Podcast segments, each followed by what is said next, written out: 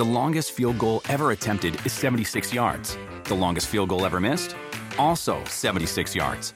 Why bring this up? Because knowing your limits matters, both when you're kicking a field goal and when you gamble.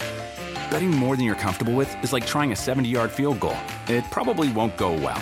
So set a limit when you gamble and stick to it. Want more helpful tips like this? Go to keepitfunohio.com for games, quizzes, and lots of ways to keep your gambling from getting out of hand. Busted Open Podcast. You can listen to the full show Monday through Saturday from 9 a.m. to noon Eastern on SiriusXM Fight Nation Channel 156. Yo, what's going on? Busted Open After Dark Nation. I'm back. It's me, Uncle Bully. Turn it up, guys. We got some dynamite to talk about. MJF, Samoa Joe, and the Devil. A strong segment. But after tonight, who do you think the Devil is? We're going to unwrap some stuff. We're going to get to the bottom of this, or at least we're going to try to. Also, Christian and Adam Copeland. Wow. Is Christian a scumbag or what?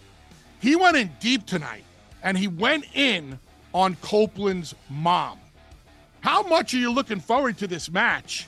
And are they going to the match a little too soon? We're going to talk about that also. Get ready, sit down, pop open a cold one, and get some pizza going because I'm Uncle Bully. And we're going to rock and roll all night and party every day right here on Busted Open After Darks podcast. Big news of tonight, in my opinion, was the MJF segment. I, before I even get into MJF, I got to put AEW over tonight because before the show started, I knew that we were getting this Continental Classic. And I said to myself, I'm not a big fan of tournaments. I'm I'm not that big of a fan of the G1 in New Japan. I have all the respect in the world for it. I have all the respect in the world for the talent, the performers, the wrestler. I'm going to use the word wrestlers because this, this is like a G1 tournament. It's actually very similar to the Bound for Glory series that TNA came, you know, uh, introduced about 10 or 12 years ago. I wasn't sure how I was going to feel about this Continental Classic. But after tonight, I really enjoyed it. The matches were all really strong. They were different. Like, you know, uh, Moxley and Lethal was more of a wrestling match, where uh, Briscoe and Rush was more of a fight. So I just want to say that AEW won me over tonight with the show and the really strong wrestling. And I believe that the WWE is going in one direction with sports entertainment, and Tony is going the complete other direction with a pro wrestling heavy product which we we saw tonight. And if you're an AEW diehard, this is what you love. I'm not sure how many new eyes it'll bring to the product. I don't know how much you know, strong style pro wrestling uh, people really want out there, but we shall see. So I just wanted to say good job by the entire company tonight, the men and the women, all with entertaining matches. Uh, we get MJF, we get the world heavyweight champion, the AEW world heavyweight champion, and one half of the Ring of Honor tag team champions coming to the ring. MJF is talking about Samoa Joe. He's putting over Samoa Joe. And the first time that he ever saw Samoa Joe is when he ordered a poster from TNA back in the day. And he opened up the poster, and Joe stuck out to him. Joe stuck out to him because of his unconventional unconventional look. Listen, Joe ain't no bodybuilder. He's built like a fire hydrant and is a wrestling machine. Um, and that stuck out to Max. Max went on to put over Joe. He thanked Joe for helping pave the way in pro wrestling for guys like Max. And then Max just went on and on saying how he was going to beat Joe and Joe better be ready for him and what this company means to Max. Max even mentioned the WWE again, along with TNA in his promo. I don't know whether you guys like that or hate that. They seem to do that a lot in AEW. It doesn't bother me as long as it makes sense. And it made sense to me tonight because Max talked about how the WWE never gave Joe that real championship opportunity. How do you feel about that? Did they? Did they not? I mean, I, I thought they did a good job with Joe, and then I believe Joe got hurt. They gave him a commentary position, and then Joe, ta ta, see you, take care, brush your hair. But I think AEW is a much better fit for Joe. I mean, we saw how Joe shined in Ring of Honor. We saw how Joe shined, especially in his matches with AJ Styles and Kurt Angle in TNA. And we're seeing how Joe shines here. I'm a big fan of Samoa Joe. Uh, I love Joe's believability. When Joe talks, I listen. I believe that Joe is a bad mother trucker. And then he goes in the ring and he backs it up. And I love how Joe just gives you that little smirk in the ring, like when he catches somebody charging in with the Uranage, or when he just moves out of the way when somebody comes off the top rope for a high cross body. Um, we get just enough levity from Joe in there. So Max is out there. And Max closes his promo. And then all of a sudden, the shit hits the fan. Lights go out, lights start flashing. All of a sudden, a bunch of the masked men hit the ring. And they're beating down MJF. And they got MJF on his knees and they're holding his arms out. And the one masked man is about to drop the hammer on MJF. And here comes Samoa Joe to make the save, baseball bat in hand. Joe gets rid of everybody. And then all of a sudden, the screen goes to black.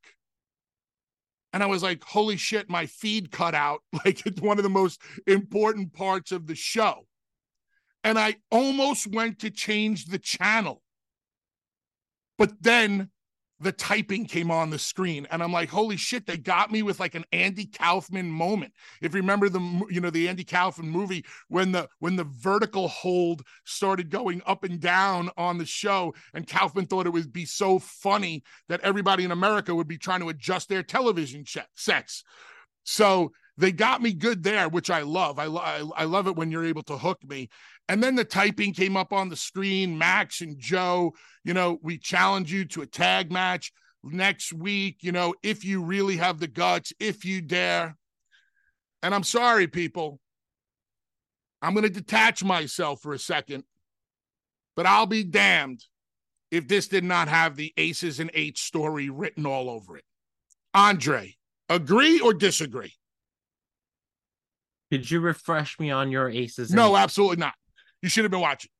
This that was funny though, Andre. this really had aces and eights written all over it, which I don't have a problem with.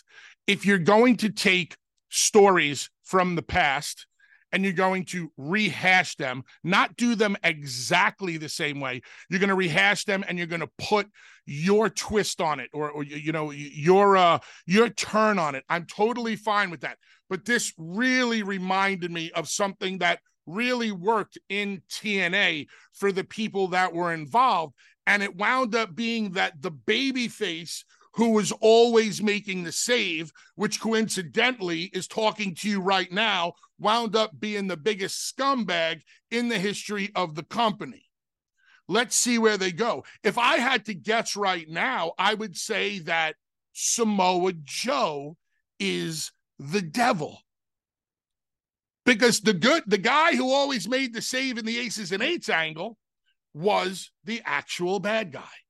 Now, they're probably not copying this. I hope not. These guys, Max is smart. The, the creativity that Max puts into things is uh, I have a lot of respect for. I'm sure there's going to be swerves and dips, just like in the entire Aces and Eights storyline. And hopefully, at the end of the day, we get this great big reveal. And we thought it was going to be this guy, but it's this guy, just like Scooby Doo, and they unmasked him. Mr. Smithers, we can't believe it was you. Um, so I want to know what you guys think. After tonight, if you had to guess who the devil was, and I know we've talked about this before, but very specifically after tonight, I like the way the whole thing was done tonight. I like the facts that the, the fact that Max put Joe over so hard because he makes him so credible. Joe makes himself credible, but then when Max puts him over to the moon, he becomes even more credible. The whole beatdown. Now we're going to get this challenge next week. And Max accepted the challenge on behalf of him and Joe. So we're going to get two of the mass men versus Max and Joe. Who are these mass men? Nobody knows.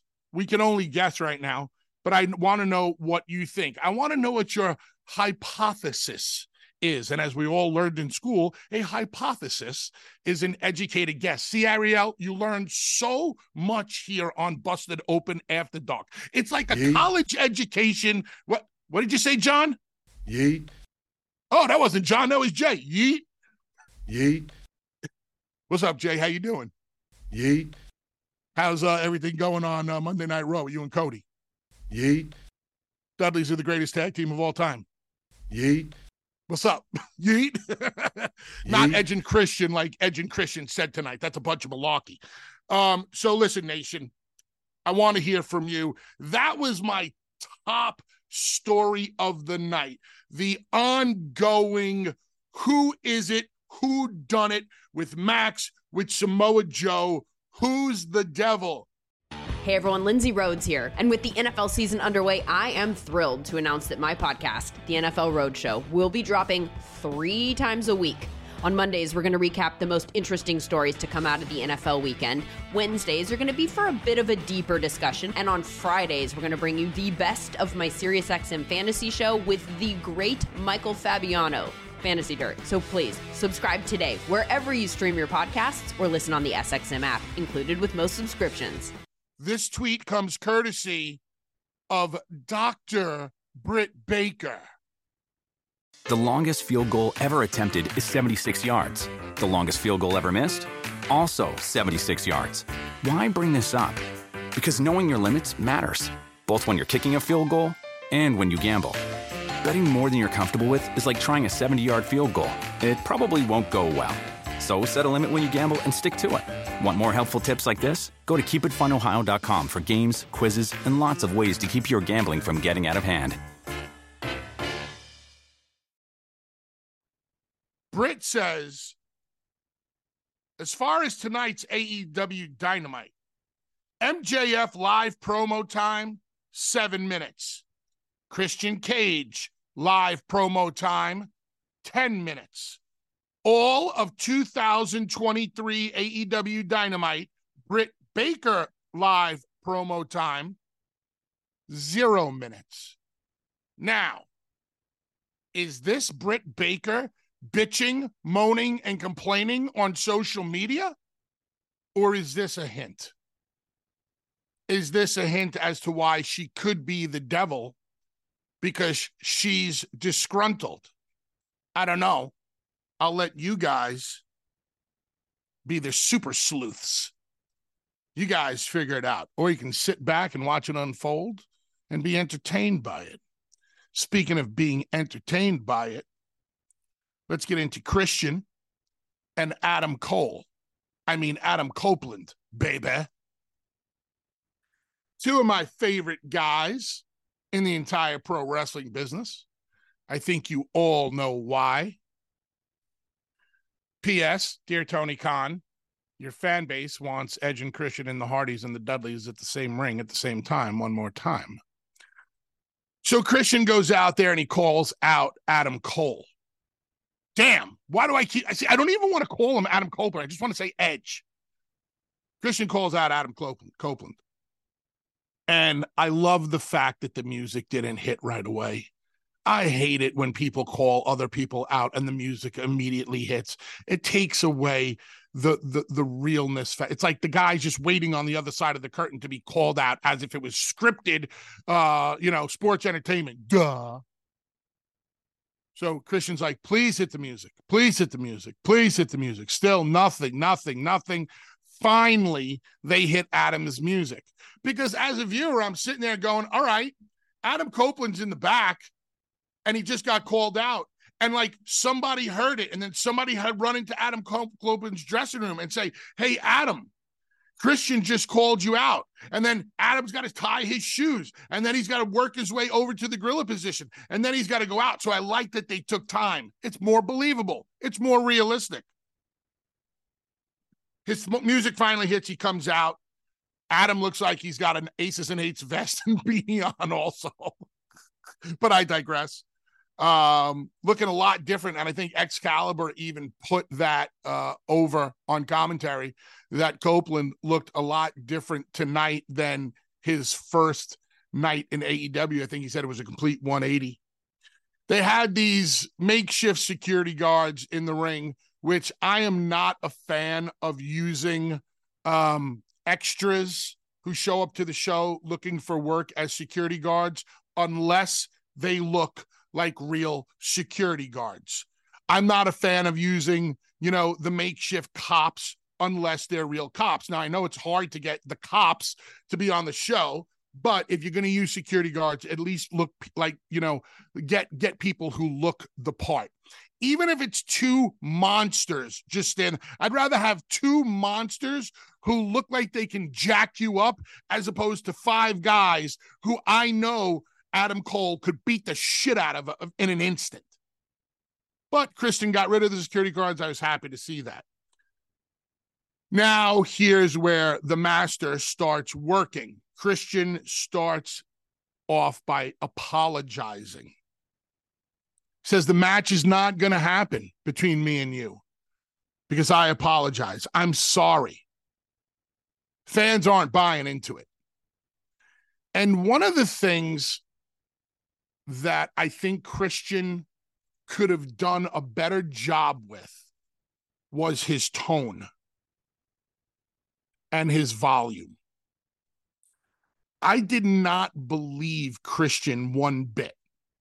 I did not like his words said one thing, his tone said something completely different. They were babyface words, but he was delivering them with that dick ish Christian way of saying things. Like I would have liked to have seen Christian come completely out of quote unquote character and everything in his voice changes. Listen, Adam, I was driving and I started thinking, man. I mean, thinking about, you know, being on the road together and what it was like when we had nothing but a dream and how we used to call the car the walrus, or at least that's what Bully calls Tommy Dreamer, and how we would make all these towns and then we became the greatest tag team in the world and blah, blah, blah.